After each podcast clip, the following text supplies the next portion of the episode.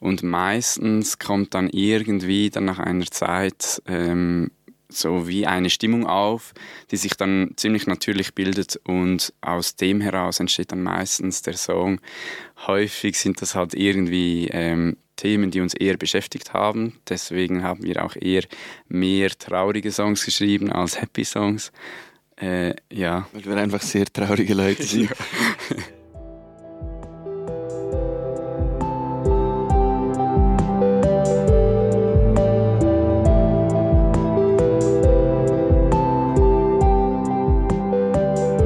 Bergrufe und Stadtgeflüster. Der Podcast aus dem Herzen der Schweiz.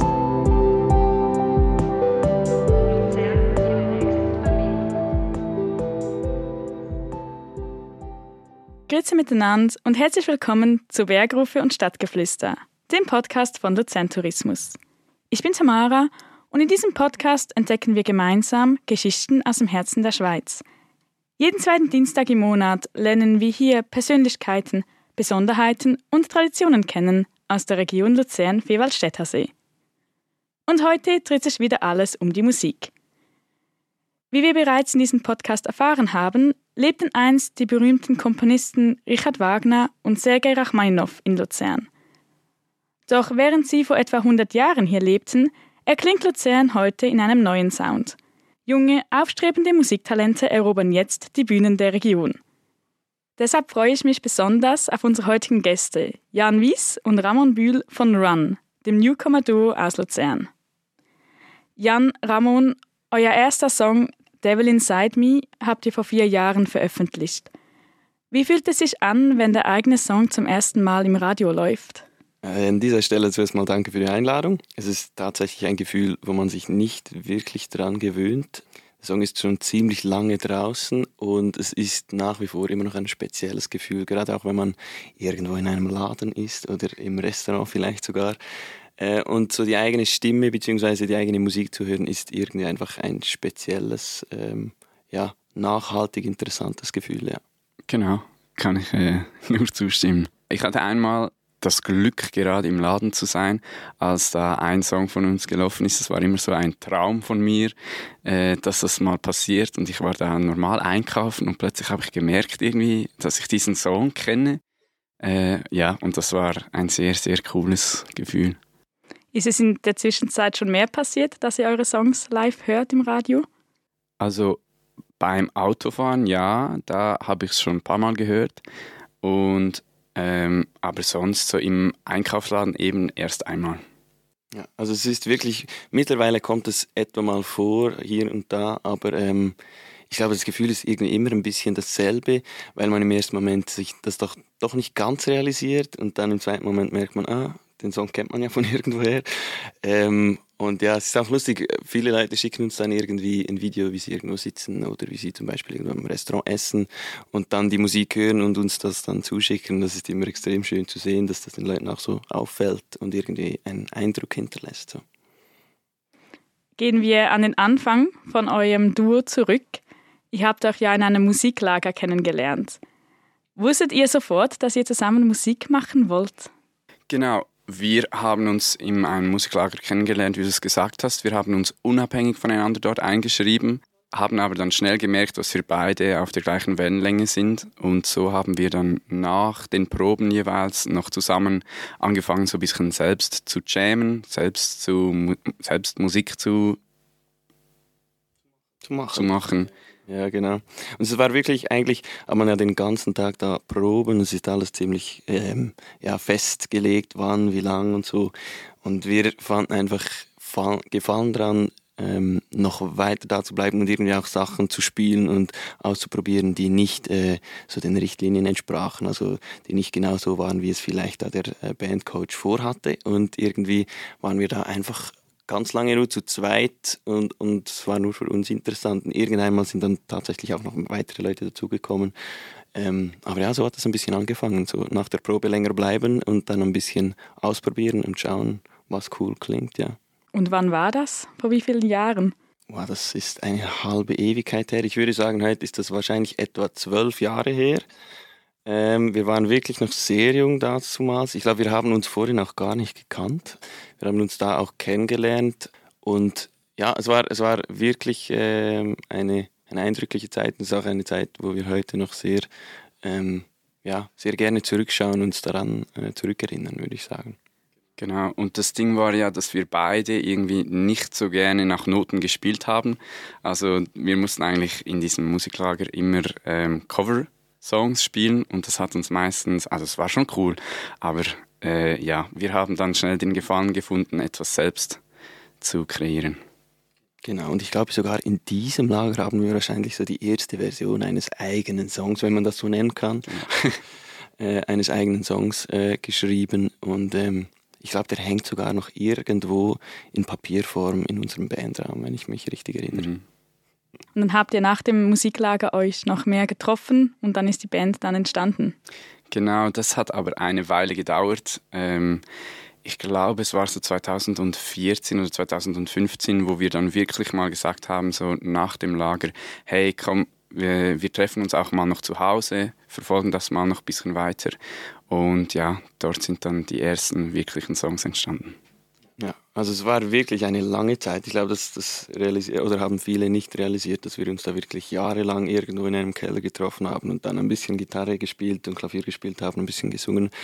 Ähm, und von dieser Zeit weg, bis dann der erste äh, Song entstanden ist, ist es bestimmt vier, fünf Jahre äh, gegangen. Und ähm, ja, hat viel Übung gebraucht und viel ausprobieren. Und ähm, ja, dann, so ist dann irgendwann der erste Song Devil Inside Me entstanden.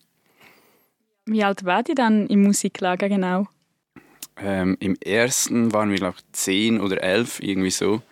Genau. Und dann äh, geblieben, bis wir alt waren. genau. Ja, wir haben beide dann sogar noch die, die Rolle des Leiters auch noch angenommen. Also wir waren so lange da, dass wir dann irgendwann mal gemerkt haben, okay, wir sind, glaube ich, mittlerweile zu alt für die Schülerband. Wir machen dann einfach die Leitungsfunktion äh, und haben dann da auch wirklich ähm, ja, es war einfach cool, irgendwie auch zu sehen, dass man so die Freude fürs Musizieren äh, der jüngeren Generation ein Stück weit weitergeben kann. Ähm, und ich glaube, das hat uns beiden sehr gefallen. Ich mache es mittlerweile nicht mehr, aber du bist immer noch, genau. äh, bist immer noch dabei. Bei gell? mir geht es jetzt dann in die nächste Runde im Herbst. Äh, ja, ich freue mich immer noch jedes Jahr. Seid ihr dann schnell auf euren Namen Run gekommen? Äh, das ist eine lustige Geschichte. Wir haben eigentlich zuerst war unser Name mal The Plectrum. Das war so ganz früh. Ähm, Plectrum ist so ein Plättchen, das man zum Gitarrenspielen braucht. Und deswegen, wir waren da auf der Namenssuche. Wir wollten einen Instagram-Account eröffnen, damit wir mal ein Video hochladen können. Und so sind wir dann einfach auf The Plectrum gekommen. Und irgendwann mal haben wir uns dann gedacht, hey, wir müssen dann schon noch einen richtigen Namen irgendwie erfinden, herausfinden für uns, der passend wäre. Und dann, ja. Genau. Ja, und es war, es war nicht so einfach, wie man sich das vorstellt. Ich glaube, wir haben uns das ein bisschen zu einfach vorgestellt mit dem äh, Bandnamen herausfinden. Ähm. Aber wir sind dann irgendwie über äh, drei Ecken zu diesem Namen gekommen. Und ich glaube, das hat einerseits war die Zusammensetzung, weil wir so die Band, so wie wir jetzt sind, das erste Mal konkret äh, in Sedrun äh, in Sedrun gegründet haben und das war so der eine, der eine ähm, Input und das andere war einfach äh, gewissermaßen eine Mischung aus den Buchstaben zwischen Ramon und Jan.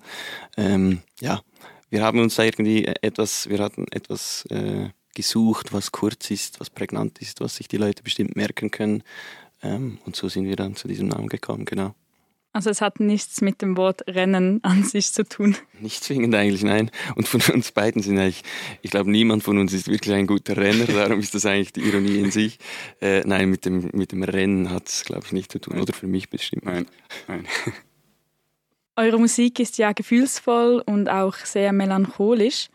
Ihr habt viele Liebeslieder oder eher Lieder über Liebeskummer. Habt ihr einen Künstler oder eine Band, die euch musikalisch inspiriert? Ja, äh, wir haben beide ganz viele Künstler, die uns inspirieren. Ich glaube, es ist immer schwierig, eine Band oder eine Person äh, explizit zu nennen. Ähm, für mich gibt es Bands wie zum Beispiel Coldplay oder One Republic oder äh, The Fray ähm, oder Oasis zum Beispiel, kommt mir auch gleich noch in den Sinn, ähm, die ich sehr viel gehört habe, als ich jünger war und natürlich so auch irgendwie die Songs ein Stück weit inspirieren, die wir heute selber machen. Ähm, und ich glaube, man merkt das auch immer wieder, dass so die eigene Musik sehr fest von, von Musik ähm, abhängt, die man mal gehört hat oder die irgendwie einen Eindruck äh, bei einem selber, äh, bei einem selbst hinterlassen hat. Ähm, ja. Genau, ja. Also bei mir ist es natürlich auch so in die ähnliche Richtung, muss man sagen. Ähm, One Republic steht bei mir schon seit Jahren ziemlich hoch im Kurs. Bei mir kommt da noch zum Beispiel ein bisschen auch noch die neueren Sachen dazu. James Bay höre ich sehr gerne oder ähm, früher muss man jetzt schon fast sagen, Ed Sheeran habe ich ähm, auch noch gut gefunden. Mittlerweile höre ich den nicht mehr so oft. Ja. Und wieso eigentlich, oder wieso, dass wir vor allem so äh, sehr viele ruhige Songs auch schreiben oder geschrieben haben, ist eigentlich ist eine Frage für sich, glaube ich. Das haben wir uns nie, äh, wir haben uns nie aktiv dazu entschieden, das so zu machen. Aber ich glaube, es hat einfach sehr viel mit Gefühle verarbeiten und irgendwie auch ja gewissen Stimmungen zu tun und irgendwie ist das meistens dann irgendwie ähm, so rausgekommen, dass diese Songs schon oft auch sehr melancholisch sind. Ähm, aber gerade jetzt fürs Live-Spielen ähm, haben wir uns das schon auch als Vorsatz genommen, dass wir Stücke haben, die ein bisschen mehr abgehen und äh, ja, damit wir die Leute auch ein bisschen mitreißen können am Live-Konzert. Genau. Ist so auch der Song Vamos Cabron entstanden? der hat eine ziemlich lustige Vorgeschichte eigentlich war so ein Song gar nie wirklich angedacht von uns. Der ist eigentlich mehr als Zufall, aus dem Zufall entstanden. Und zwar hat uns jemand, den wir über irgendwie sieben Ecken kennen, ähm, der in Spanien wohnt, hat uns ein Video geschickt, ähm, wo er unsere Musik hört und wie er irgendwie so erzählt, wie cool er unsere Songs findet und ähm, Genau, und wir hatten dann das Gefühl, irgendwie wäre es noch cool, wenn wir dem so wie etwas zurücksenden könnten. Und wir haben dann gedacht, so ein normales Video aufnehmen, hallo, voll cool und so, wäre nicht so cool gewesen. Deswegen haben wir gedacht, hey, komm, wir machen doch einen Song ähm, und widmen ihm so einen Song eigentlich, genau. Und dann ist es dann so dazu gekommen, dass wir dann diesen Vamos Cabron geschrieben haben und dann haben wir schlussendlich noch die Sequenz von diesem Video die er uns geschickt hat, in eine Audiospur transformiert und die jetzt in den Song hineingenommen. Und das ist seine Stimme, die man jetzt im Song hören kann. Genau, also wir haben da ganz offiziell auch nach, nach, äh, ähm, nach Bewilligung gefragt oder beziehungsweise nach, nach, nach dem Okay gefragt von ihm. Ähm, und es war eigentlich, glaube ich, es war ein bisschen so ein Studio-Jux, weil manchmal, es war ja äh, in, im Studio, äh, wir waren im Studio zu dieser Zeit und ähm, da steht man oder sitzt man ganz oft ganz lange rum und muss warten, äh, bis die Vocal Takes durch sind oder was auch immer.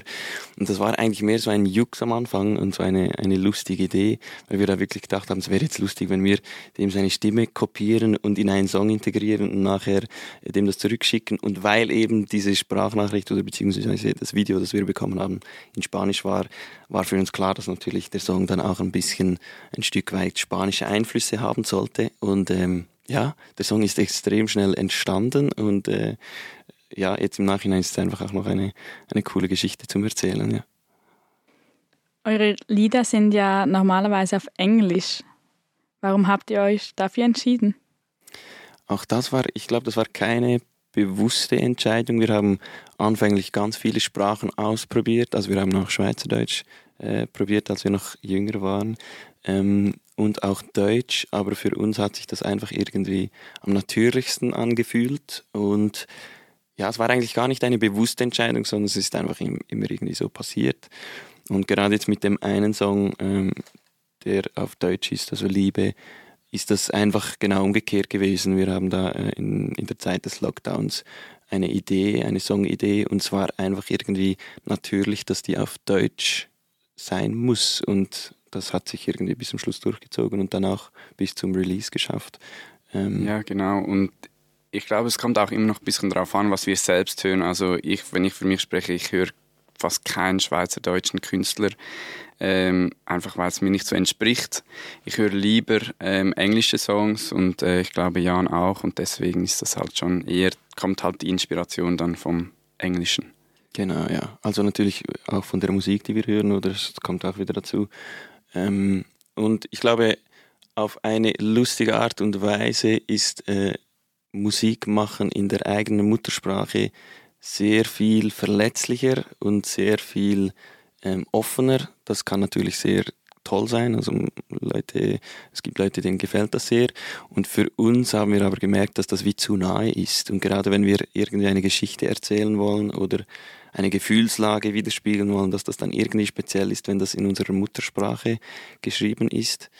Ähm, und was auch oder was ich auch noch interessant finde, ist eben, dass bei der englischen Sprache ganz oft dann Melodien ähm, viel mehr zum Tragen kommen, obwohl ich sage ja, die meisten Leute eigentlich grundsätzlich Englisch schon ein bisschen oder ein Stück weit verstehen, aber man achtet sich viel weniger auf den Text, als wenn man jetzt zum Beispiel deutsche Lieder hört, weil es einfach viel, ähm, weil die deutsche Sprache dann viel näher ist.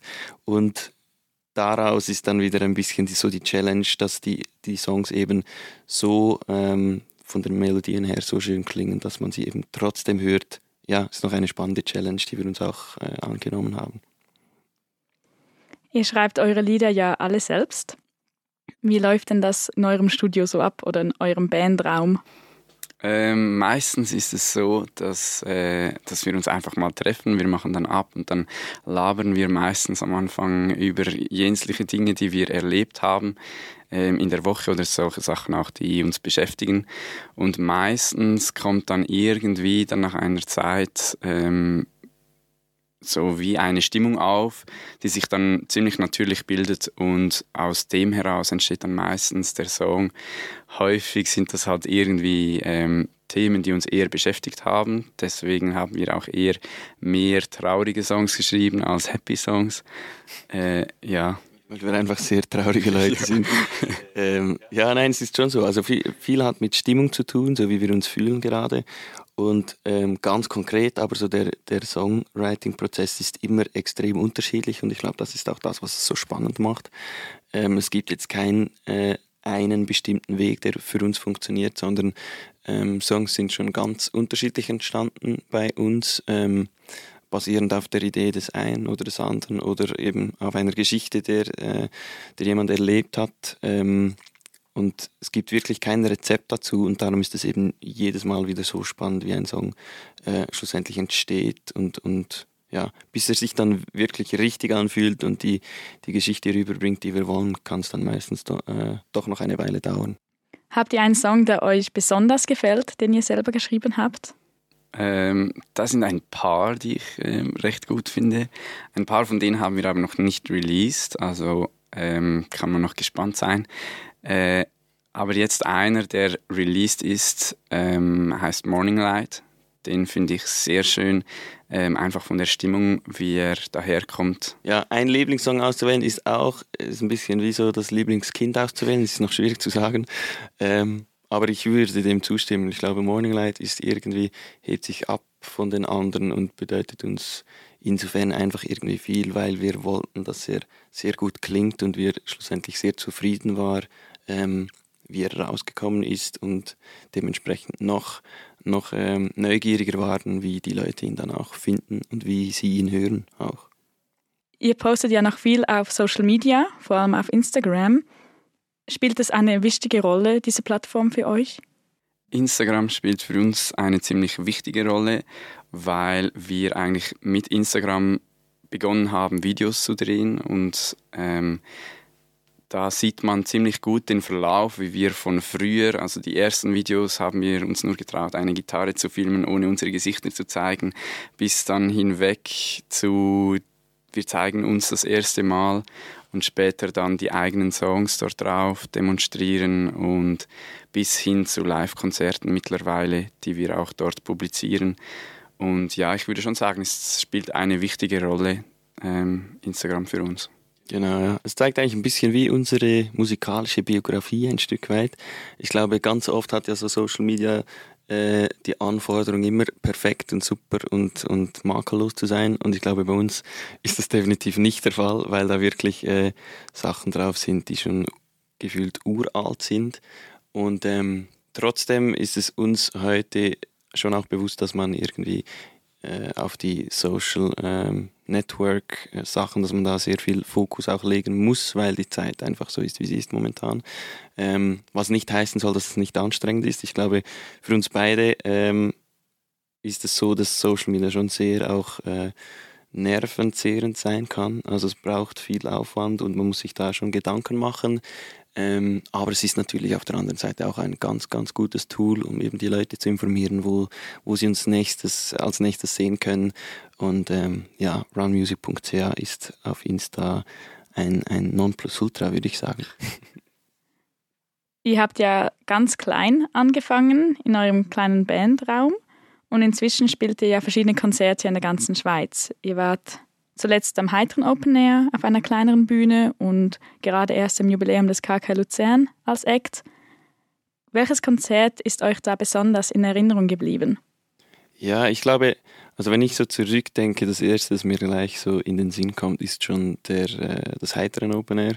Ich glaube aus mehreren Gründen. Einerseits, weil ich da als kleines Kind schon äh, ganz oft war und das so ein Event ist, ähm, und wahrscheinlich auch noch für eine längere Zeit sein wird, äh, der schon immer in meinem Leben war, immer im Sommer war dieser, dieses Festival fester Bestandteil ähm, ähm, unseres Sommerprogramms. Und ähm, wir haben uns immer sehr, oder wir haben uns viel vorgestellt, wie es wäre, dann mal an diesem Festival zu spielen, vor allem vor den eigenen Kollegen und Kolleginnen. Und äh, und es, hat uns dann schon sehr, sehr viel bedeutet, auch da wirklich ähm, diese Campfire Stage eigentlich zu füllen. Ähm, da sind extrem viele Leute gekommen und es war mega schön zu, zu sehen, dass, die, ähm, dass sie uns so unterstützen und die Stimmung war einfach bombastisch und ja, war, war ziemlich speziell für uns beide, glaube ich. Ja, genau. Ich würde auch sagen, das Heiteren war das sozusagen das beste Konzert, das wir bisher gespielt haben, einfach ähm, vom Gefühl her, weil da die Leute, die haben wirklich mitgemacht, die haben mitgesungen, mitgeklatscht. Es war eine Riesenstimmung ähm, unter diesem Holzbau und ja, das, hat, das ist wirklich in sehr guter Erinnerung geblieben. Kommt es dann auch mal zu einer lustigen Situation an einem Live-Auftritt? es kommt immer wieder zu lustigen Situationen. Also ich glaube, live spielen, äh, live Musik machen hat so viel Potenzial zu äh, irgendwie Patzern und Fehlern und das ist auch gut so. Ich glaube, das sind ja alles Sachen, die man lernen muss. Ähm, es gibt da wirklich von irgendwie Terminversäumungen und irgendwie jemand hat verschlafen oder jemand äh, hat nicht gemerkt, dass der, das Konzert an diesem Tag ist. Und, und dann gibt es auch noch Sachen wie ähm, ähm, beim Klavier oder bei der Gitarre kann man ja die, die Stimmung ähm, oder beziehungsweise die Stimmform sozusagen bestimmen. Und äh, da ist es auch schon mal vorgekommen, dass irgendjemand das Instrument zu hoch oder zu tief gestimmt hat. Und das ist natürlich dann auch sehr lustig. Ähm, und dann ist dann die Challenge einfach, dass man das möglichst so gestaltet, dass das den Leuten nicht auffällt. Ähm, also meistens ja. ist es ja dann erst lustig nach dem Konzert, ja. weil während dem Spielen sind wir dann, kommen wir meistens kurz in einen Stress rein, damit wir die Situation irgendwie bereinigen können, ohne dass wir irgendwie den Song abblasen müssen oder irgendwie ja, das Konzert anhalten müssen. Wir versuchen eigentlich meistens den Flow zu behalten und ja, da ist es nachher meistens, dürfen wir dann erst so richtig lachen, wenn das Konzert vorbei ist. Dürfen und können wir erst ja. nach dem Konzert richtig lachen. Und was auch noch, oder was natürlich auch noch ähm, sehr cool ist, ist, dass wir äh, doch schon Konzerte in der ganzen Schweiz spielen durften und so auch ein bisschen ähm, herumgekommen sind. Und ich glaube immer auch so nur schon, nur schon den Weg äh, dahin zurückzulegen, äh, ohne dass eine Panne passiert, ist dann eigentlich eine Seltenheit. Also man erlebt immer irgendwie etwas und ähm, gerade auch zum Beispiel bei der äh, Hiking Sounds Tour, wo wir dabei waren jetzt im vergangenen Sommer, ähm, da haben wir wirklich dann irgendwie das Keyboard auf einem alten Sessellift äh, auf den Berg transportiert und sind dann so sind dann so Bilder, die man nicht vergisst und die einem äh, definitiv in Erinnerung bleiben. Gibt es neben dem Keyboard auf einem Berg zu transportieren noch etwas, das ihr in Zukunft mit Run unbedingt erreichen möchtet? Also es gibt sicher viele Sachen. Wir haben da noch jede Menge Sachen offen. Ähm, wir nehmen alles, was kommt, sagen wir immer. Ähm, wir hoffen natürlich im nächsten Sommer irgendwelche größere Bühnen auch spielen zu dürfen. Ähm, ja. Genau, ja. Und ich glaube, so auf, auf das große Ganze betrachtet, ähm, würde es uns schon sehr viel bedeuten, wenn wir irgendwann sogar von der Musik leben könnten. Äh, das können wir jetzt momentan noch nicht behaupten. Ähm, aber es hat auch seine positiven Seiten durchaus. Aber ich glaube wirklich so das Gefühl oder die Vorstellung davon, äh, von etwas leben zu können, was einem wirklich so Spaß macht, dass man äh, nicht das Gefühl hat, man muss jetzt dahin gehen und das machen, sondern es ist eine, äh, ja, unsere volle Leidenschaft und das macht uns einfach nach wie vor extrem Spaß und ich glaube eben die Vorstellung, das äh, das Leben lang zu machen und mit dem auch den Lebensunterhalt zu verdienen, ist schon, schon sehr schön und ich glaube definitiv ein Ziel von uns. Ähm, ja, wie lange das, das noch dauert oder ob das überhaupt irgendwann mal eintritt, das wird sich zeigen. Dann gehen wir doch zurück in die nähere Zukunft. Äh, was können wir von euch und eurer Musik erwarten? Ja, in der näheren Zukunft kann man bestimmt viele Live-Konzerte äh, besuchen. Wir sind jetzt momentan so viel live unterwegs wie wahrscheinlich noch nie äh, in unserer Zeit und das freut uns sehr. Ähm, wir haben hier in Luzern viele Konzerte, spielen auch in Zürich Konzerte. Das heißt, man hat durchaus die Möglichkeit, uns da irgendwo mal besuchen zu kommen. Ähm, und es ist neben der ganzen Live-Sache natürlich auch geplant, neue Songs zu releasen. Ähm, genau, da kann man jetzt noch nicht genau äh, ein spezifisches Datum nennen, weil es doch immer in der Musikbranche doch immer noch ein bisschen ähm, ja, mit Challenges verbunden ist. Und ähm, ja, aber bestimmt neue Songs sind geplant und ganz viele Live-Konzerte. Eure Konzerte sollte man also nicht verpassen. Danke Jan und Ramon, dass ihr heute hier wart. Danke. Danke für die Einladung. Die Tickets für die Konzerte und alle weiteren Infos findet ihr auf der Webseite von Run. Der Link ist wie immer in den Show Notes. Das war Bergrufe und Stadtgeflüster. Und ich bin Tamara von Luzern Tourismus. Vielen Dank fürs Zuhören und bis zum nächsten Mal. Tschüss.